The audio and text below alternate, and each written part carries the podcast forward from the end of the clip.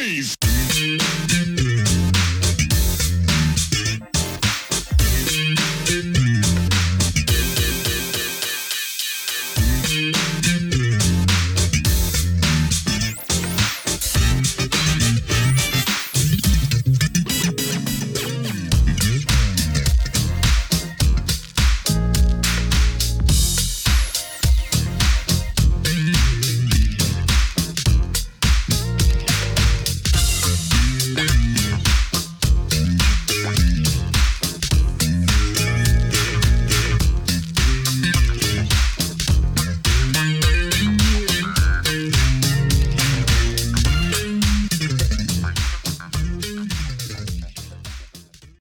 Welcome back to the next part of this Truth and Rhythm episode.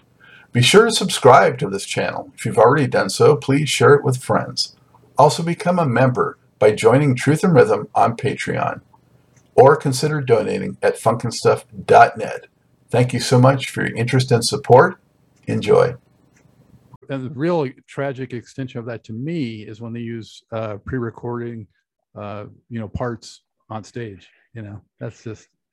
Well, because you can't replicate, replicate that yeah. stuff. Yeah. And, uh, you know, the Beatles were the first to like get off of the road because they were starting to make records that you, in those days, they didn't have the equipment. Today, you could, you could do that. But, you know, I have this thing about uh, the difference between a performance where you're playing for the room, you know, you're, you're on a stage and you can feel the heartbeat as the drummer.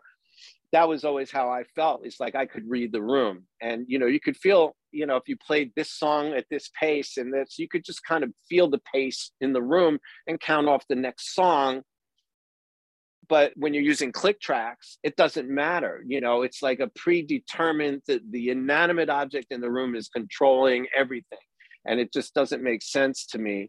And that's why I had an issue as a drummer of just allowing that to happen, because I felt like, Uh, the difference was you could perform when you're actually playing for the room, and it's like, oh, you know what, this solo feels great. Let's do it another round. But if it's pre-recorded, you can't, because it's going to go back to the verse in four bars, and you can't tell it to keep playing.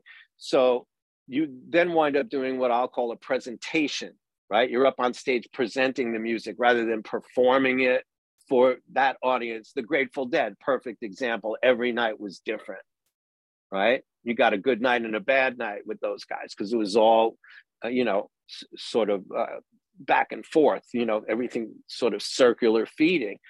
Today, it's like, I'll sit here and you present everything to me, you know what I mean? And yeah. Hopefully nothing breaks. You know, I found that out early when, you know, Steve Winwood and Cyndi Lauper, I had done this True Colors album, and then I did Back in the High Life, and they both asked me to go on the road. I'm sitting there going, I got a piece of electronic equipment. All I saw was, ladies and gentlemen, Steve Winwood, the lights go up and there's a power surge and it blows up my drum machine. And it's like, there's no way I'm going to be that guy. There's no way I'm going to do that gig, you know? So, um, you know, that was the early version of it, but it evolved to control is the word I would use. People want to have control over stuff that wants to be kinetic, you know? And, um, you know, vocal performance, you, you know, you beat it up till it's just, there was a, a thing on YouTube called Tuning Marvin, I think it was called, or where, where they took the vocal from Sexual Healing, right? And they played it. It's like, oh, this is fucking great. It's fucking Marvin Gaye. And then the guy goes, well, let's put it into Melodyne. And, and so now all of a sudden you see this thing on the screen and then, you know, the notes that he's singing, and there's E, but there's him slightly under it. He says, well, let's tune him up on this note just to get him in tune. And, you know, after about three or four moves, all of a sudden you get into this mode where everything he sang was wrong. Once you start microscoping it, you know, all of a sudden now, now you're in control of Marvin Gaye's vocal. And by the time they were done with it, It was it was like so limp. It was perfect, but it wasn't any good. You know, yeah, it was I mean... really good when it was just natural, and and that happens today on almost everything. You know, so yeah, that's I mean, wow. Uh, you know, anyway, that's like sacrilegious to mess with uh, people like that. You know, but, you know, they do. Now they're doing, uh, you know, Dolby Atmos mixes of all these old records. You know, they're just pulling stuff out, and who, whoever they have doing it is is doing these mixes. It has nothing to do with the people who made the records. You know, there, there's, there's a lot of stuff that's changing that's not really based on the music, you know, in the business. But that's not what we're here to talk about. So. All right, Jimmy, I'm going to cherry pick some of your projects, if that's okay. Sure, man. And just give me, like, uh, if you would, like a, a, a memory, something about the experience that resonated with you. Um, okay. You know, what was it like working with uh, Hall Notes? Uh, it was, that was a, a bit of a mystical experience for me. The first session I did with them was, I had gotten a call um,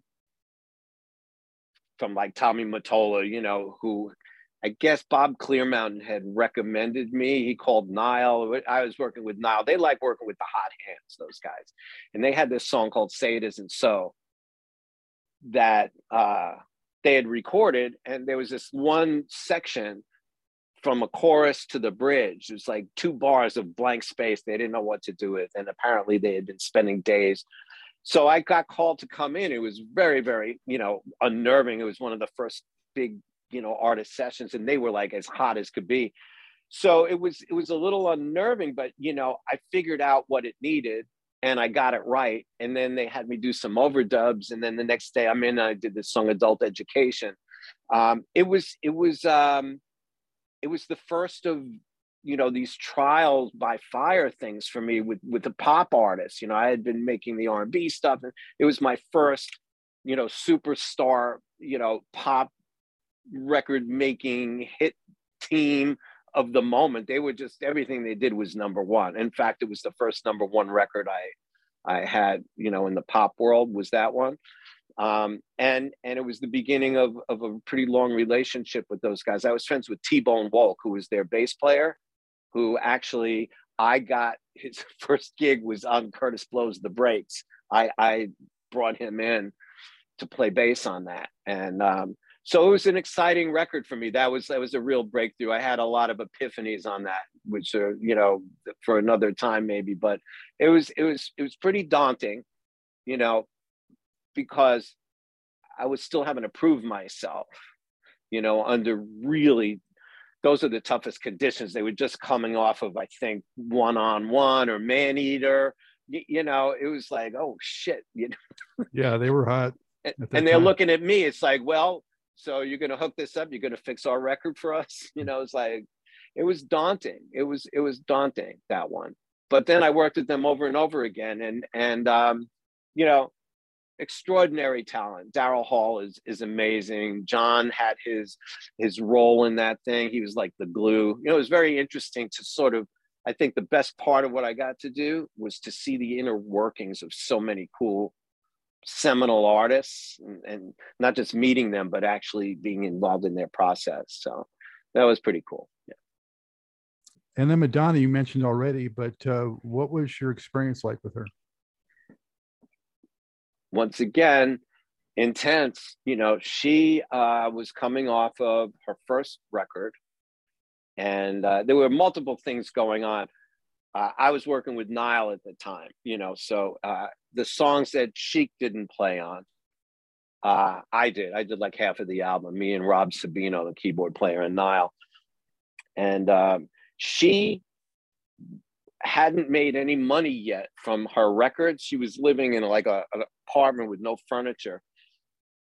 But man, she, she knew what she wanted. I mean, she was so focused. I mean, it's the one thing. She wasn't always very nice, but that was not her M O. Her M O was, she had uh, a mission, you know, she had a purpose.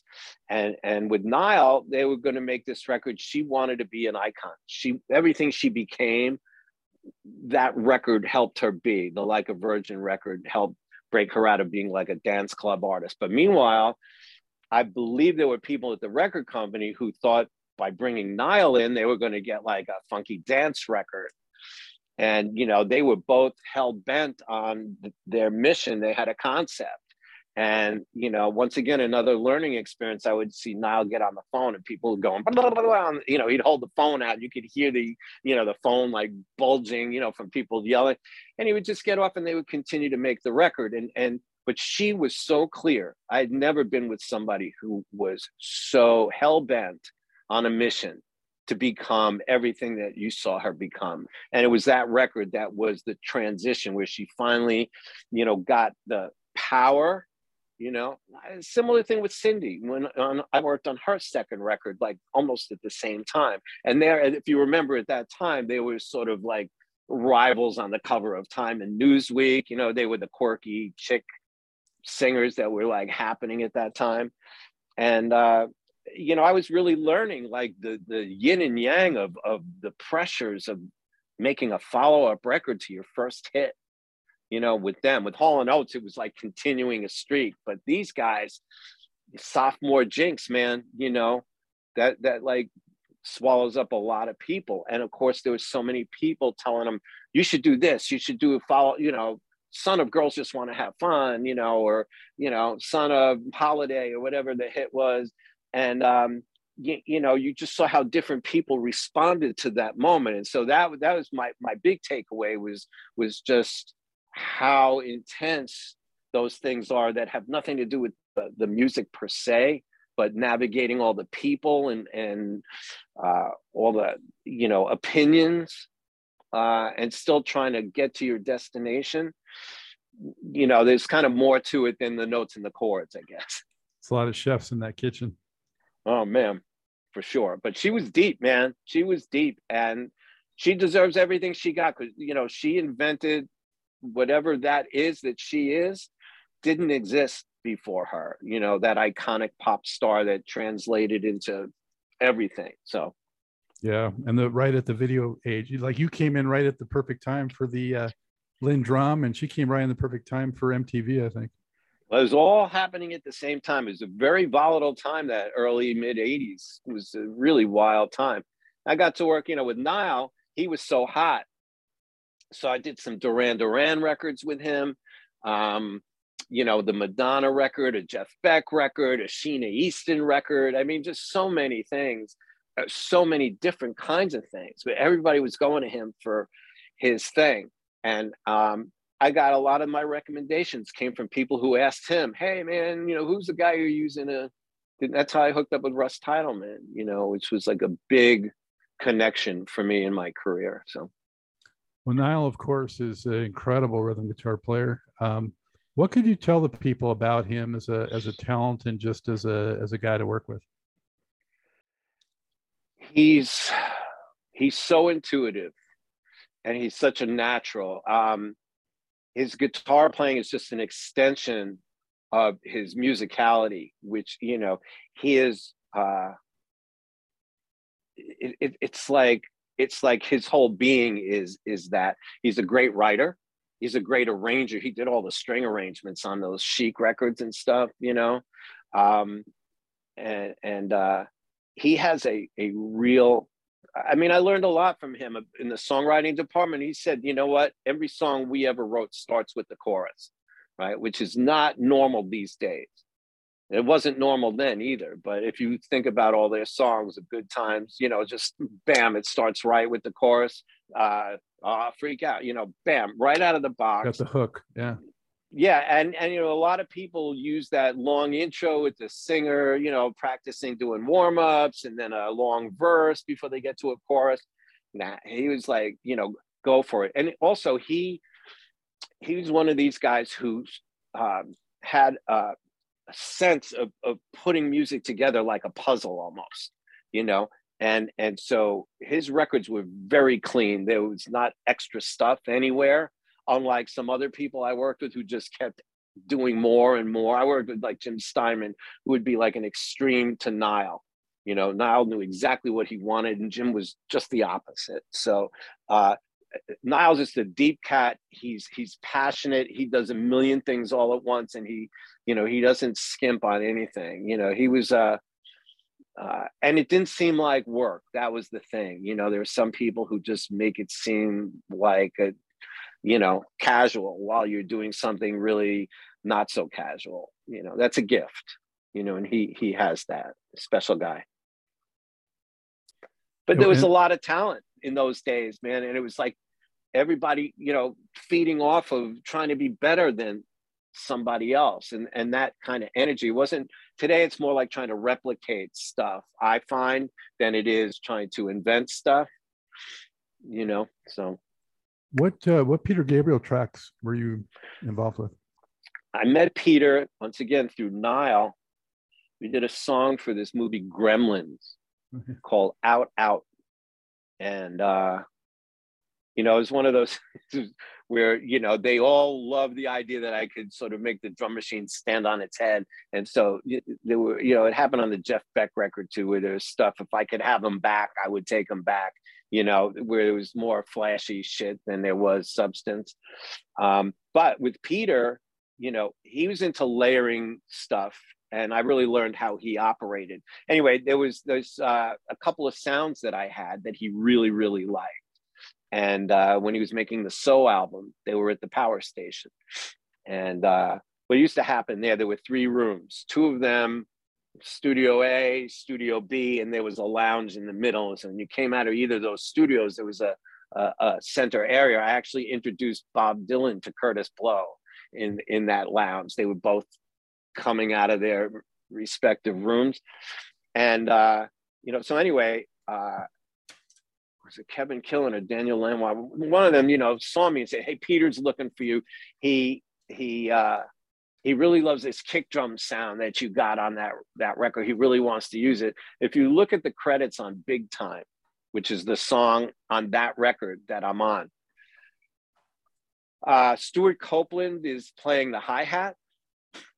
I'm playing the kick drum. Manu Katché is playing the snare drum. It's like he he would record all these different people doing the thing and then take elements from all of them and create the composite, you know? There were a handful of people I worked with who actually could do that and pull it off, you know? Most people would fail miserably at trying to do stuff like that, but Peter was a genius. And, um, you know, so that stuff. And, you know, he used to come, he came out to, to Long Island. There was this place uh, at uh, New York Tech that was like an animation, uh, it was like a science place that was working on, uh, uh, you know, digital animation back in those days. And that, that was, you know, one of the places where he got the ideas for the Sledgehammer videos and stuff like that. So uh, I got to know him pretty well. And, uh, you know, you know, once again, in the moment, uh, it's like I almost have P T S D with some of these guys when I realized who I was hanging out with, you know. It's like humbling after the fact, because when when I'm in there doing it, I'm so busy trying to, you know, earn my place in the room that I, I don't get to experience it, uh, you know, from that distance. You know, it's it's like with almost all these guys you're asking me about, there was some version of that where, you know, you're there to help them, you know, pull off a magic trick, you know, and, you know, I wasn't there to just hang out. So, you know, anyway.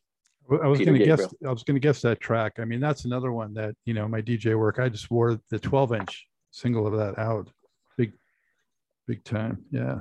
Yeah. Yeah. Great record. And then because of that, I got I wound up working with Laurie Anderson on some stuff, on some really, you know, esoteric and eclectic stuff that was like, you know, there's no way I would have gotten involved in that with a pair of sticks, you know. So I'm grateful for all of that.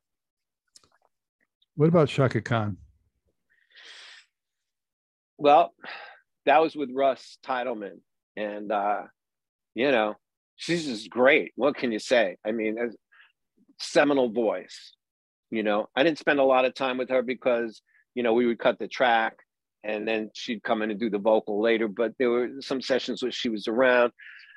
Just great. When you hear those, it's hard to describe. But when you've been around music for so long, working with average to below average people, and then you hear seminal voices, it's so inspiring, you know, and um, she was one of them. I mean, you know, this was like about two years after I Feel For You, and Russ had produced Ain't Nobody.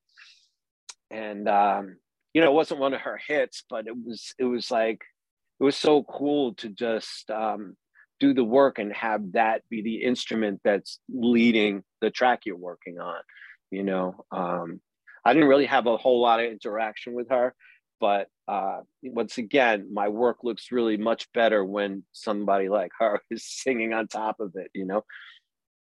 Yeah, she's my all-time favorite female singer. Oh my God. Yeah. The um, Rufus stuff, the Rufus stuff just like kills me, you know? I, I had Andre Fisher on the show. That was a real mm. pleasure, so. Wow. Yeah. Um, but that was so right cool. around the same period, though. You, uh, she did the background for Steve Winwood on that record, and also right. Well, I was in the video with them. You know, I, I actually that's the only video I was in. I'm playing drums in the video of Higher Love, and uh, you know, that was a crazy record. I spent like three weeks with Steve in his apartment, putting the the, the basic core elements of that record together. And that's another one. You're sitting there in a room with a guy, and you know, even under his breath, it, you know, you're right next to Steve Winwood singing. It's him. It's that guy. It's like, believe me, I, that's not what I was used to, you know. But at that point, I was getting, you know, Daryl Hall, Winwood, then later on Michael McDonald. I did a lot of Blue-Eyed Soul guys, and man, there's something when you hear that in the same room that you're working in. It's hard to describe. It's hard to describe. But if you got into this because you love music, it's mystical to be around that stuff. And, you know, I'm so grateful to have gotten the chance to like do my work with him. He also, he, this is a guy who knew like how to do everything. You know, he had most of this stuff figured out. And, and one of the things that happened was that he had lost the programs that he had done for all his demos.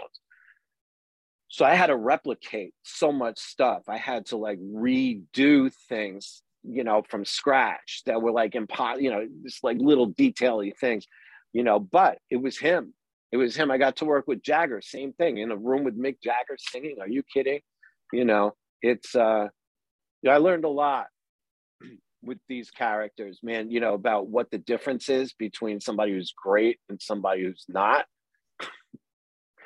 You know, the great ones, they like, I'll just tell you really briefly, I did this song, Ruthless People. It was uh, yeah, Daryl Hall, movie. Dave Stewart. Yeah, so he did the theme song. And I'm in the control room. Once again, I'm starting out by doing drum beats. And I don't know the song. So I, I, he was in the control room. And I said, do you think you could hum me the melody of the chorus, right? Because I didn't know. I was just trying to get the beat right. And so he comes up to me, and this is, you know, it was, it was a big moment to me. He started singing it like he was on stage at an arena. You know, if anybody could have afforded to like sing it in a head voice or whispering or a falsetto, it would have been him. But he sang his ass off, and and you know, it was like he didn't know any other way to do it. These guys don't go halfway ever. He's never going to not give you one hundred percent because it's the only way he knows. Most singers I know, oh, I'll sing it, you know, just sing it quietly because I have a gig tomorrow night. I don't want to blow my voice out. It's like, no, but then I'm going to get the wrong impression of how it goes. There was no way I was going to get the wrong impression. He was strutting around, man. It was like, wow, of all the people I knew who could have gotten away with just whispering it in my ear, it was him. But he didn't, you know, and that was a real big tell. Daryl Hall, the same thing, man. These guys don't know how to go halfway. You know, it was real interesting because I worked with a lot of lazy people on my way up, you know, and then you work with the guys who are winning and you go, oh, well, you know, so always go full throttle. That that was the takeaway for me. Never. Well, yeah. You know? A lot of people think they're just gifted, you know, and it comes easy. But I mean, like you're saying, most of them work their asses off.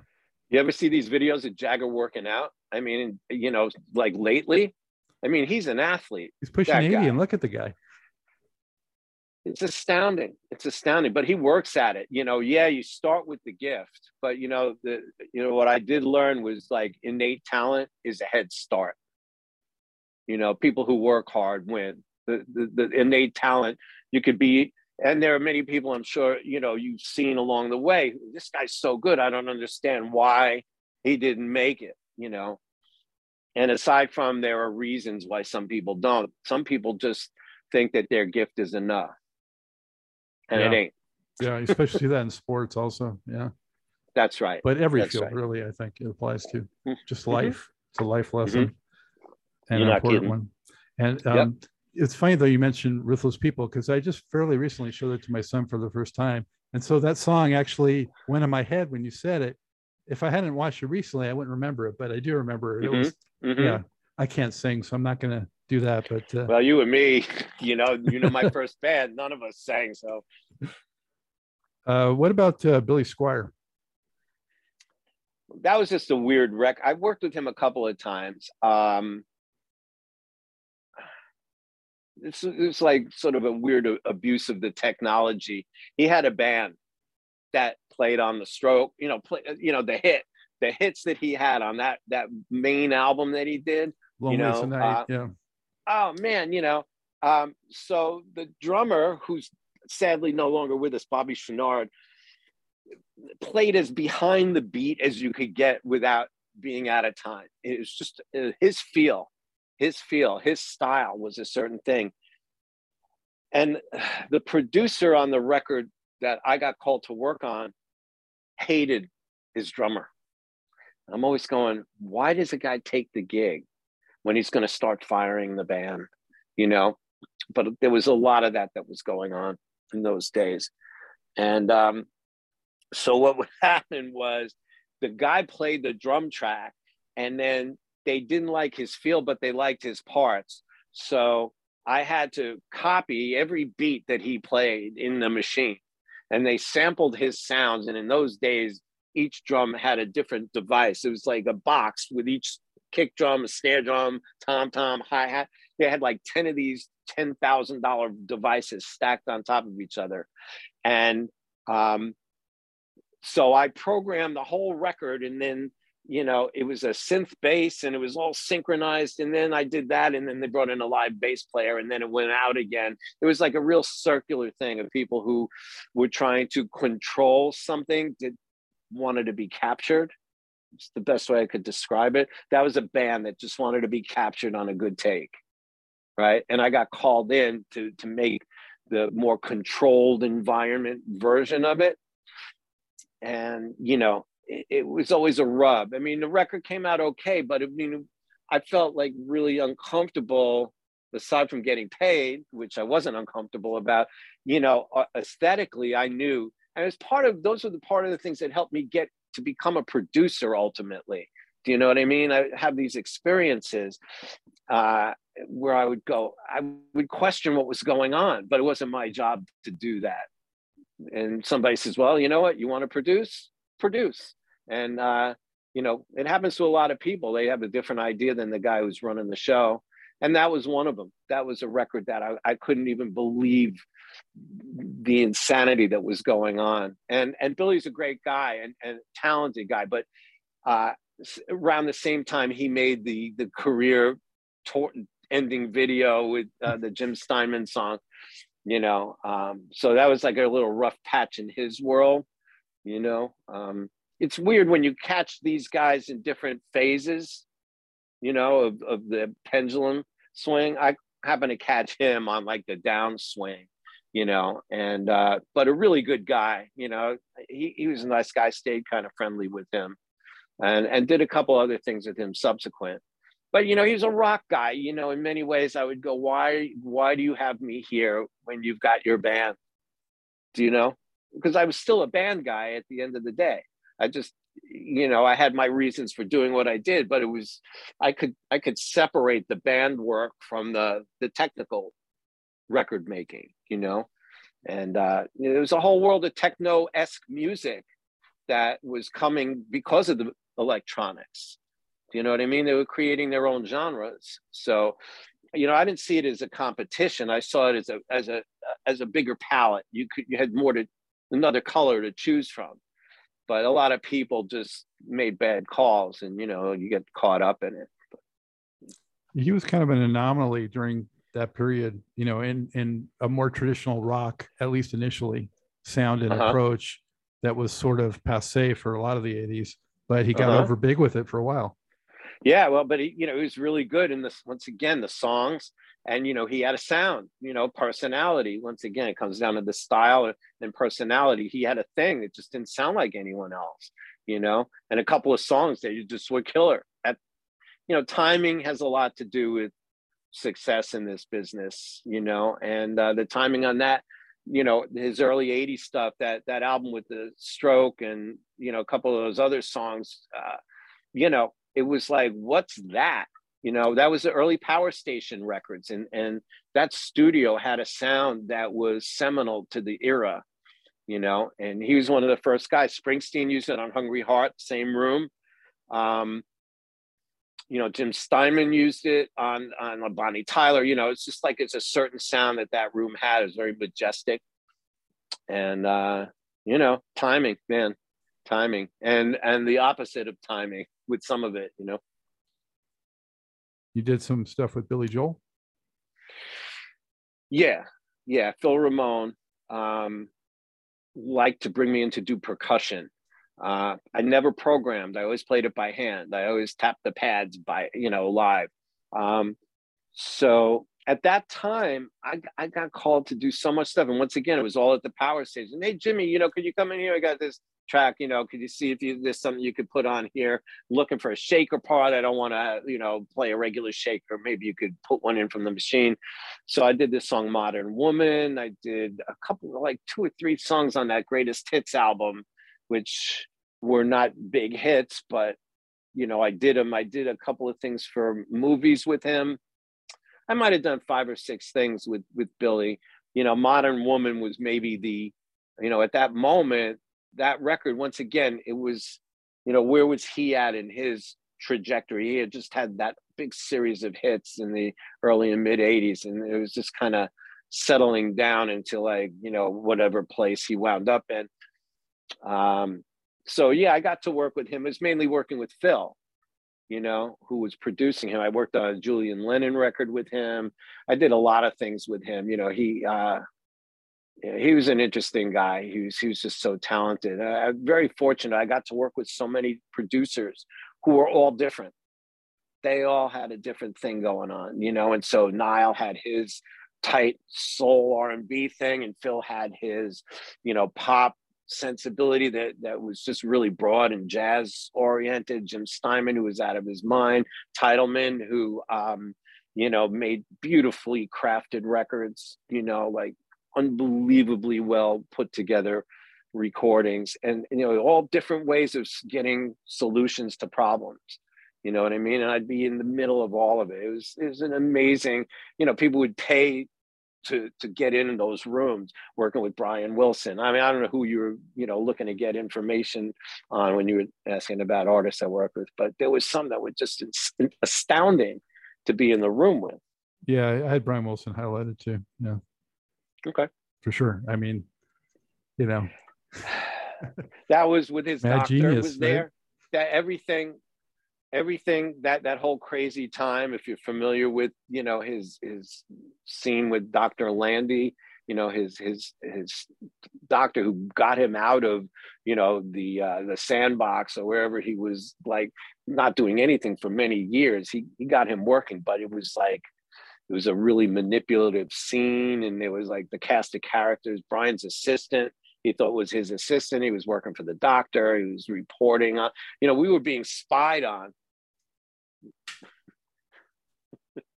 You need to put another quarter in that meter or something. So anyway, Brian was a deep cat. He was, he was extreme. He was medicated, you know, but it was Brian, and even fractional Brian was a complete genius. And so we, you know, getting to make tracks, going through the process of making a record with Brian Wilson, for me was like, are you kidding me? You know, I got to, you know, I did this song, Love and Mercy. I did a bunch of songs, but that was like the most seminal one that came out of it. And I got to play all this percussion. It was just like making one of those old Phil Spector kind of records, you know, uh, with the guy, with him. You know, and uh, it was astounding, but it was a fucked up situation because the doctor and his people and Uh, they were really trying to keep him off guard. And, and, you know, I got to see it up really close and it was like really uncomfortable, but the guy was, it's that guy, it's that guy. And, uh, you know, what an experience to do that, to be, you know, I spent a month in the studio doing that stuff. And it was like, are you kidding? This is wow. insane. You know, from where I started and, and, you know, my whole cycle, you know, this was all, you know, the seventies thing was only like seven years before that. I had only been programming for five or six years. And so much happened when I made that switch over, you know, it just everything, you know, my career like really, you know, took off then. And all these people I got to work with rapid succession. Yeah. Just so the viewers and listeners know, I mean, Steve Winwood, you also were involved in the Roll With It. Um, another huge yeah. hit. Um, yep. And mm-hmm. um, I have um, a lot of people on here. I'm not going to do mm. them all, but uh, so impressive, Jimmy. Uh, you mentioned uh, Michael Brecker before, and someone else I yeah. had highlighted uh, in sort of a jazz vein was George Benson. Mm-hmm. You know, George uh, was doing... There was this producer I knew who was who was like making these middle of the road Southern pop, you know, I don't even know how to describe it. He's working with guys like O C Smith, the Little Green Apples guy and stuff. And, you know, the George Benson that he was working with was more the this masquerade guy, more the singing guy.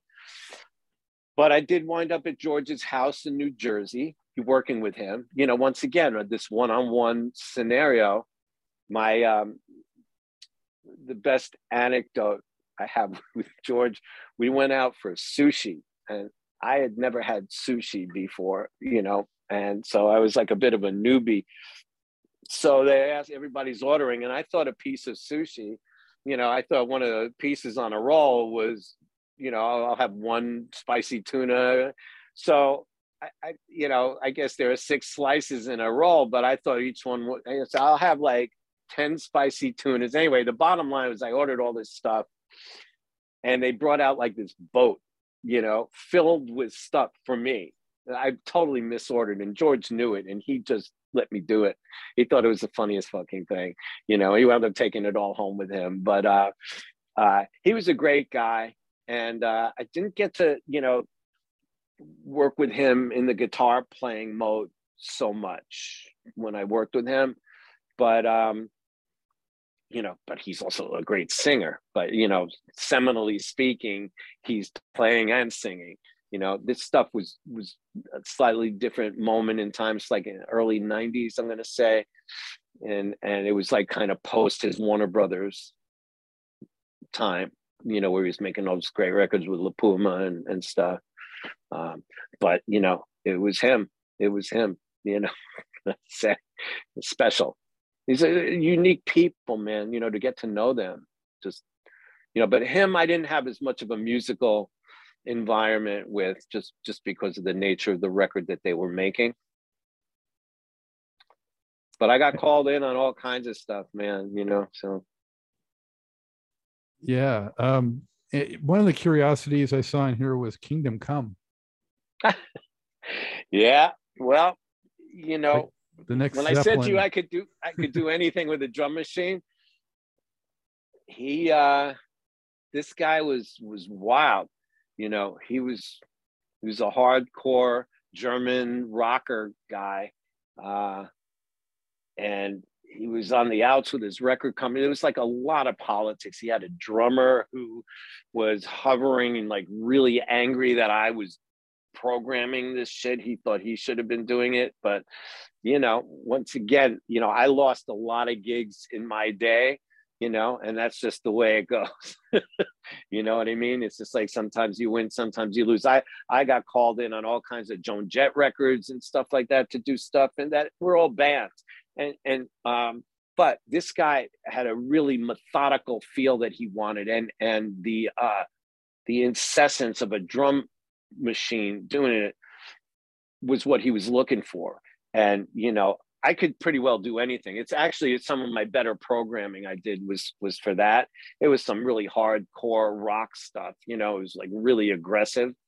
And the guy who, who produced it was guy, guy Gary Lyons, who did, you know, early Foreigner records. He was he was a pretty cool guy unto himself. Um, you know, so I got to work with great engineers. We made great sounds, but this was like a weird record because there was just like this underpinning uh, uh, going on, just like all these personality clashes that I would I'd kind of walked in on. But uh, you'd have to hear the record. I'm really kind of proud of what I pulled off on that, because it was an idiom that um, I had never really worked in per se, you know, that's like real heavy yeah. rock stuff. Seemed like I did an outlier, work with, that's why. Yeah, yeah, Sisters of Mercy. I did something with them. They were another, you know, like a, a goth group from England, but I did that with Steinman, and they just wanted big and more, bigger and bigger and louder and louder. And, you know, but this was just like, just hardcore, you know, sort of metal stuff. So try, trying in a way to make a, a programming version of like a John Bonham or something like that, or yeah, it's kind of, I mean, but the, the music those guys were making was, uh, geez, the, the German stuff, there was a little craft work in it. There was a little metal, you know what I mean? It was like a hodgepodge in those days of what he was going for. Um, it sounded like real drums. It really did. It sounded like a drummer. I mean, the kind of programming I did in those days was to try and emulate what a drummer would do. The irony was they tried to get drummers to play like a machine, and they tried to get the machine to play like a drummer, you know? And, you know, and now with hip hop sort of running the show, like we talked, that kind of more uh, electronic drumming for what it is, is sort of, you know, the way it goes today. Nobody thinks twice about it. But in those days, they were, you know, the real drummers who didn't cut it were getting replaced by machines, was essentially it. Then the machine started taking on its own personality, and genres of music were being created with it, you know, so that became, you know, the, the choice. But when I started, it was like, this drummer's not any good, or, you, you know what I mean? We got to fix his playing. I mean, I, I I did some repairs, you know, on the Clapton record I did was I had to replace some live drums for, for technical reasons. It was not because the playing was no good, but there was something they didn't like about it. And, and it was, you know, it was absolute. You couldn't really change the sounds in those days. It was what it was. So Clapton, I, I'm, I'm being his drummer, you know, with a machine. And it's like, you know, a little unnerving to me to be in that position with guys like that, you know, and George Harrison was there. Uh, that was, that was like a pretty great yeah. week in my life for sure. So you met but, uh, Ringo and George. Did you meet Paul? Briefly, I met Paul about, about a week after I met Ringo. Um, I met Ringo because my friend Mark Rivera was his music director, so I made him bring me to like a sound check. I just had to meet the guy, and you know, we're both, the one thing we had in common was that I was a left-handed guy who played drums on a right-handed kit as well. And so I have this photo of us where we were talking, we we're both air drumming about like the, the the conundrum of playing backwards on the kit and like hitting your wrist with the sticks and stuff. It was like amazing to me because he was like my hero. But so then I was at the Power Station about a week later, and I'm talking to uh, my friend Artie Smith, who's like the uh, the drum and guitar tech guru. And I'm standing there talking to him, and I said, "You got to see this. Look at this picture. It's me and, you know, Ringo." And he says, "Oh, you know, that guy behind you might be interested in seeing that." And you know, I was looking down, and I saw there was a guy there, and I turned around and I looked up, and it's McCartney, and it's like, "Are you kidding me?" You know. So I met Paul and uh, George in the Power Station, both. But George I got to work with.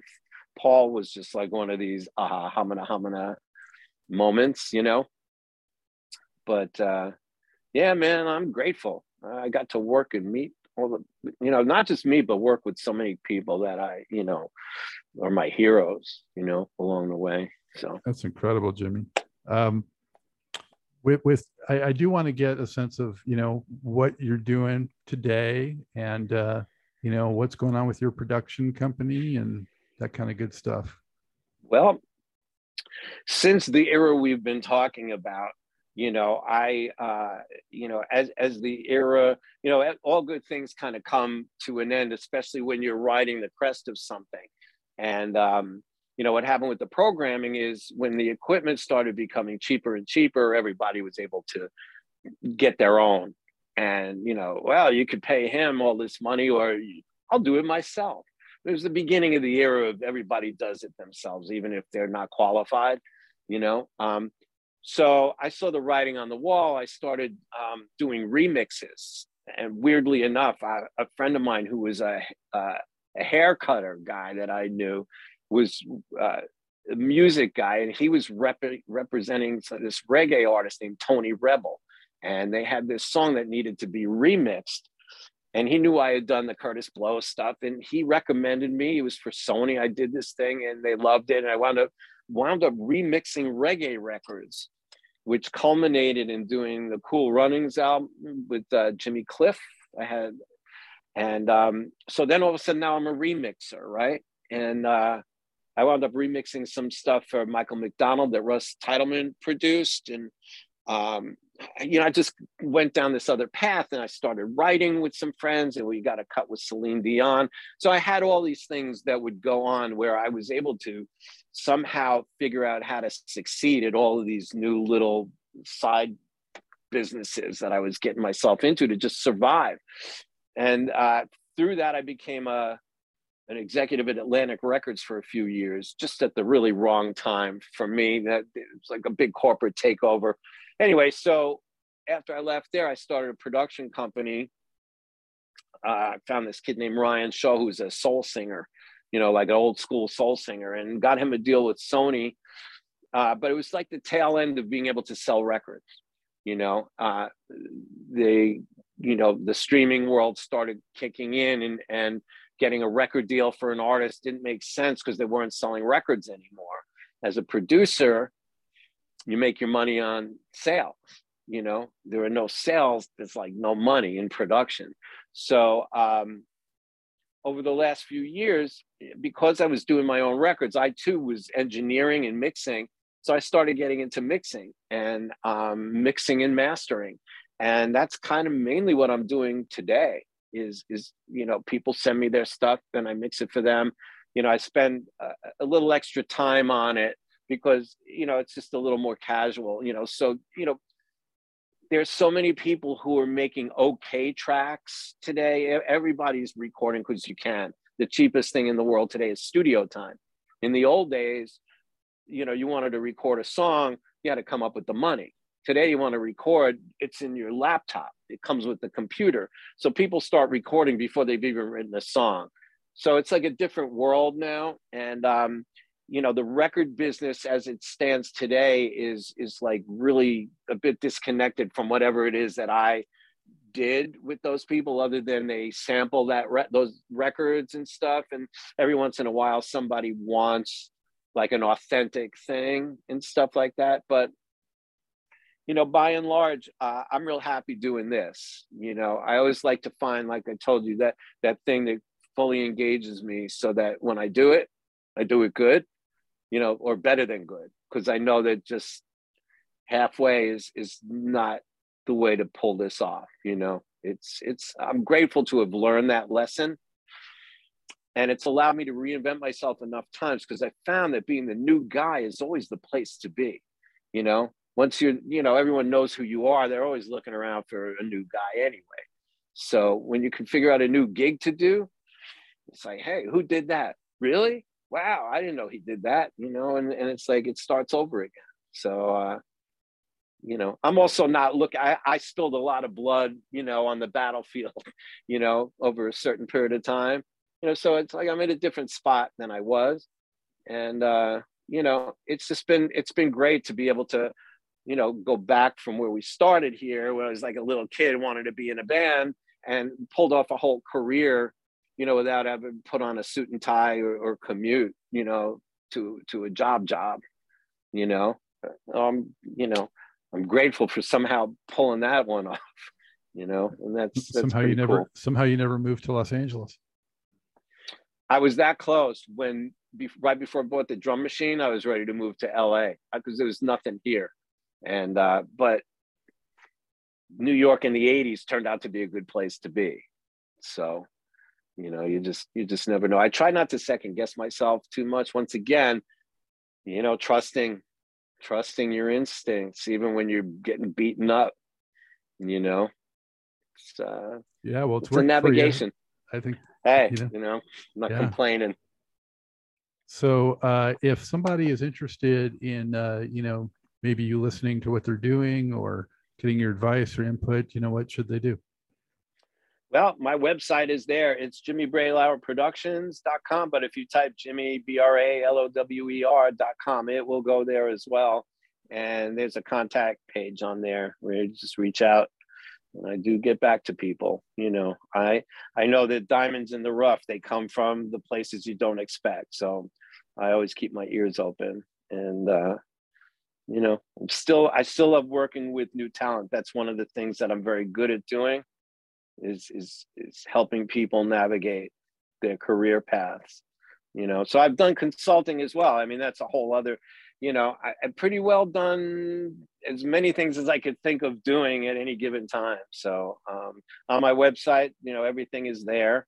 Um, you know, all the things that I offer, just the services, and um, you know, just the history, and uh, you know, it's all there to be had. So that's the best way to. to get a hold of me. And I'm here doing it. What would you say are the top two, I'll give you two or three projects that you've been associated with that you feel the most proud of? Hmm. Well, the ones that I really worked the most on, uh, damn. True Colors with Cyndi, that album was was really a navigation that yielded a, a great working relationship, and and uh, it, like an impossible record that we pulled off. You know, so uh, if you've ever been in a theater production where, you know, it's it's like you you hang out in a world with people, you, they become your family and stuff like that. That was one of those records where the trials and tribulations, you know, and to get a result that paid off, that was really good. Um, The Steve Winwood record, just because on so many levels, he was a hero when I was a kid. The fact that I got to work on a record that was his biggest selling album and stuff like that. And, you know, really, and I got to be in the video. That was another one of those projects where I feel like, you know, that, that was magical. Um, and then, oh, damn, it's a tough one. Um, The Brian record was just so crazy that it, it sticks out to me because it was him, and and all the navigating we had to do. There was like a lot of extra work to pull it off, you know. But um, but then there's like these one-off things. I got to work with Al Cooper about ten years ago. You know, he came over to my house and we did a remake of a song that he'd done with the Blues Project. And he was like a big hero of mine. And so just to have that experience, uh, it's it's really tough to like make that list. Because if well, I really think about it, they all have something special you, to you, me. You, you succeed in coming up with three, so I'll take it. Yeah, uh, yeah. Well, there's certainly enough of them. is is there is there one or two? Are there one or two people sort of on your bucket list that you would just love to get a chance to work with? Or or maybe wish you could have worked with them? Uh, you know, I always feel like, you know, it's like, be careful what you wish for, because sometimes it's not what you think. It, it, you know, I've learned that too. There are some people that, uh, you know, as people were not nearly as cool as I was wanting them to be. Uh, musically speaking, well, you know, I'm a big John Lennon guy, and I, that would have been something that would have been really interesting. You know, I mean, the thing with those Beatle guys is that they were they were so curious on the electronic side of things, you know, that I knew that, I, I you know, with some of these characters, I, I could have contributed something interesting. But I have to tell you, you know, when I think about it, there's really not, and I, I feel like I've, I've accomplished so much of what I set out to do that, um, you know, as, as far as session wise, man, I don't, I don't know. I mean, I, I kind of ran the gamut, you know, I was really fortunate, and uh, I don't feel like I'm missing something. Let's put it that way. I mean, I could think about it and maybe come up with somebody, but I really did get to work with like so many of the people I could have imagined wanting to work with, you know, which I'm really grateful for. So, uh, sure enough. Yeah, no, my bucket list, I got to do it, man. I, I didn't even know I was going to be able to, to, to get where I got, you know, I couldn't have even imagined it, you know, so. So anyway, wow, record wow. biz, man. Yeah, well, we're, it's been we're fascinating. Still here. Thank you so yeah, much man. for telling us all the stories and for sharing that. And, and pleasure, man. You know, thank you for all the great music you've been a part of. Appreciate it. Thanks, Scott. You know, I'm glad to have the chance to do it, man. You know, as you get a little older, you get more grateful, you know, for, for, you know, you can kind of see a little of it from a different perspective. It's like, wow, did I pull this shit off? You know, and, uh, I hope you enjoyed this episode of Truth and Rhythm. A big thank you goes out to our guest as well as to you, the viewer and listener. Also, much gratitude to Pleasure for supplying the show's funky opening and closing music. As a reminder, you can always access the complete list of linked shows by episode at funkin stuff dot net. I urge you to support this program and receive the extra benefits along with that by subscribing to the Funk and Stuff channel on YouTube and sharing it with funk, R and B, and jazz lovers, joining Truth and Rhythm's membership program at Patreon, submitting a donation at funkin stuff dot net, buying Everything is on the One, the First Guide to Funk book at Amazon, shopping at the Funky Things store for cool merchandise at funkin stuff dot net, and linking through funkin stuff dot net for all of your Amazon purchases. In addition, if you're an artist or anyone seeking proven, results-oriented professional marketing, P R, writing, or editing consultation or production, check out the media services section at funkin stuff dot net. Also, I encourage you to drop me a line at scott g at funkin stuff dot net. I love the feedback, suggestions, guest requests, appearance and sponsorship inquiries, and just talking about my favorite subject, groove-based music. For now, and as always, this is Scott Doctor G X Goldfine saying, keep on keep vibing on vibe to the rhythm of the one.